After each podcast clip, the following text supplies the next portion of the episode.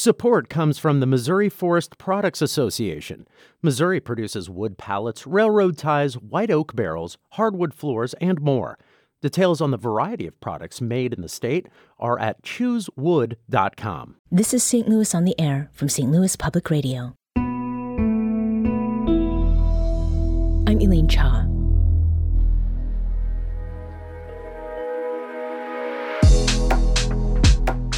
For nearly a decade, this is how listeners have been greeted every weekday morning. This is St. Louis Public Radio News. I'm Wayne Pratt. Attorneys for a man convicted. That's my colleague, Wayne Pratt. say they are This past Friday was his last day as morning news anchor and as host of St. Louis Public Radio's podcast, The Gateway. After a national search, Wayne was promoted, and as of today, he's our station's broadcast operations manager. Wayne, thanks for being here and congratulations on this new position. Well, thank you very much. I appreciate it. So, Wayne, in the last week, I learned something about you, Mm-hmm. and that is you've never been a morning person. No. Is that true? No, never. Uh, and I've had a few positions in this this career field where I've done mornings or even done overnights. I prefer mornings to overnights, but um, it's just not a thing that agrees with me. Uh, so, how did you get through it? Um, adjusting sleep times. Um, the the big thing on this job was uh, changing diet and uh, implementing an exercise routine. That really helped me get through it. Helped me keep my mind clear. Helped me uh, feel like I was actually on top of things. When in the past, when I've had these hours, I was just done all day. But this one worked out a bit better. Okay. So, walk us through what a typical day was like for you as morning newscaster. Well, I would wake up sometime between 2.30 and 3 in the morning. Uh, the alarm was set for 3. Usually I'd wake up before the alarm because I was paranoid about missing it. In the past couple of days, I woke up at the oh my same gosh. time. Yeah. Um, and then it just depended on how I was feeling that morning as to what time I would actually get into the station physically to do the job. Um, some mornings I felt great as soon as I woke up and I got in here a little earlier. Other mornings I'm just dragging, and Mike Schrantis texted me saying, uh, "Are you okay? Where are you? You're not in yet." But came in, hit all the deadlines, and, and made it all work. Now, this was your first day, or is your first day, that is, as broadcast operations manager. So you're presumably on a more normal schedule. You said you, you've woken up the past couple of days, though, um, on that other schedule. What are you going to be doing to adjust? Will you just exercise at different times or start introducing different things into your diet again? I've been thinking a lot about that, have not come to any conclusions. um, a note about waking up early the last two mornings, I did manage to get back to sleep. So that's a positive right there. Right. Um, I'm still learning the ins and outs of this new job. There's a lot I need to learn. And until I feel like I have a pretty good handle on it, uh, I'm not sure how that's going to affect other parts of my life, other than my wife and I will get our evenings back to go do stuff instead of me going to bed at seven or eight at night. Right. Well, that's fantastic. Now, I want to hear a little bit about your experiences hosting morning newscasts. You started at St. Louis Public Radio in June of 2014. What was it that made St. Louis the place that you wanted to be? Uh, my wife's job, to be 100% correct. We moved here because she landed a position at a sorority based in Town and Country. Um, so we knew for a while that we were coming here, and I started looking for a job. Contacted a couple of people, told me to get a hold of Bill Raack, who was working at the station at the time because St. Louis Public Radio was expanding at that time. Uh, got in touch with Bill. Bill liked what he heard, and he mm-hmm. hired me for it. So I wouldn't say coming here ended up being the career path. It was more of a family decision that ended up working out very well. Okay, which is relatable for, for many people, regardless of what industry or sector they're working in. And you had said that you were not a morning person, and you now get your evenings back with your wife. But was there something that was attractive about the schedule that you had to keep as a morning newscaster? It really worked for my family for those years. When we moved here, our daughter was just going into high school.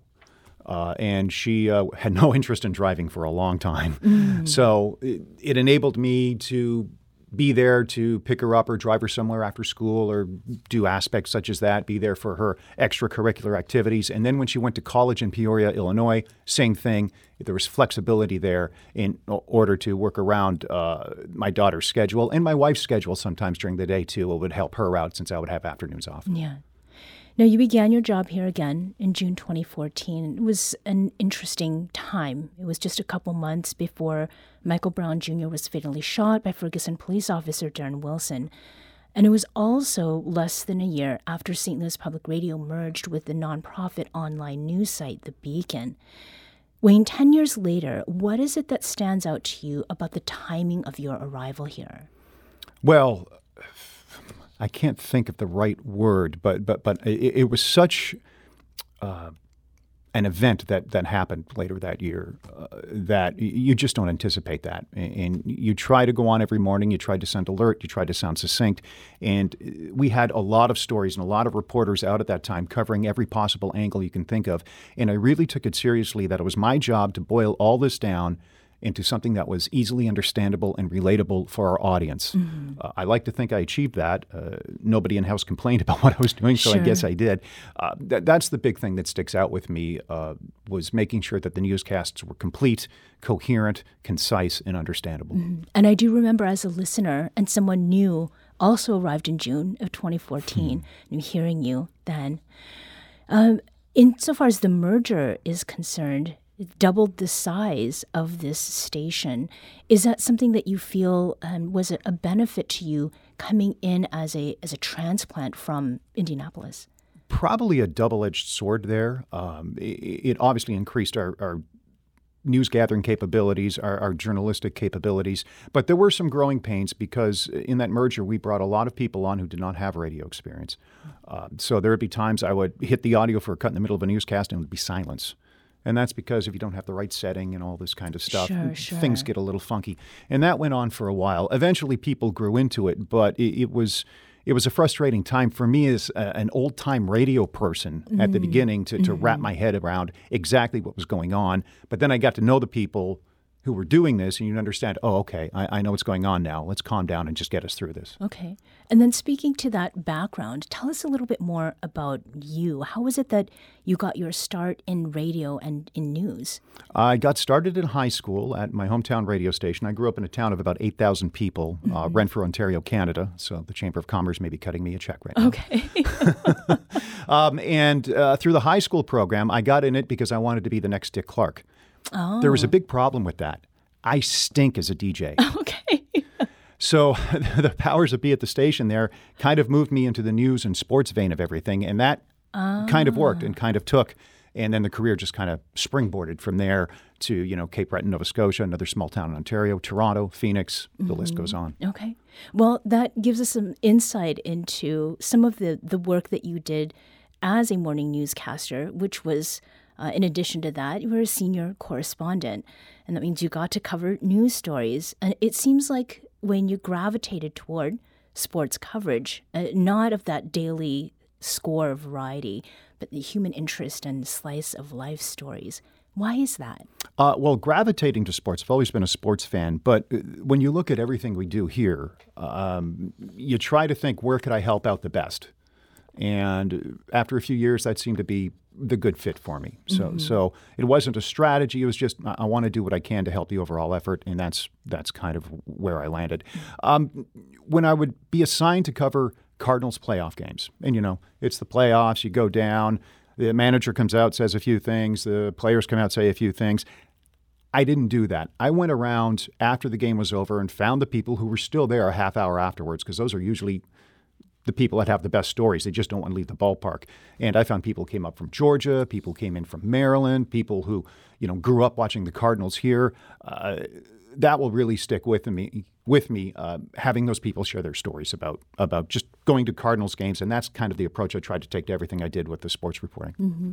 Well, we will be looking forward to what you do with the way that the the station sounds and how it feels to all the people who are used to hearing you on the air. They'll just hear your work in a different way.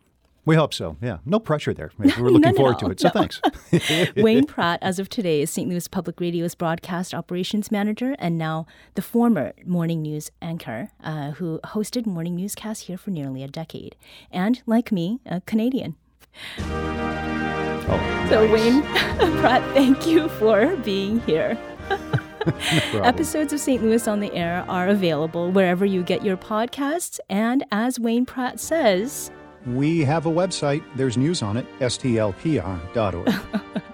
St. Louis on the Air is a production of St. Louis Public Radio. Thank you for listening. I'm Elaine Cha.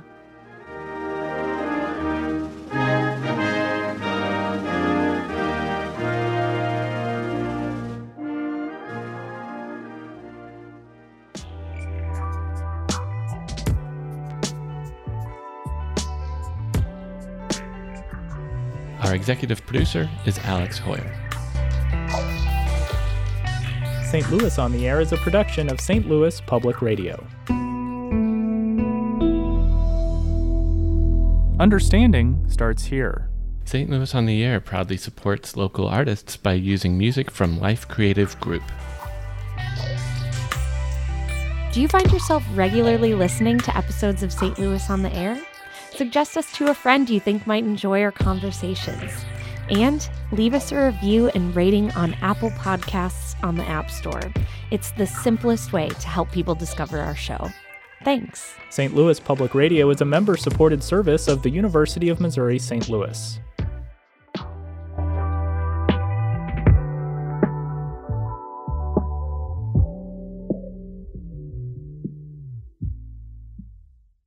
Support comes from the Missouri Forest Products Association.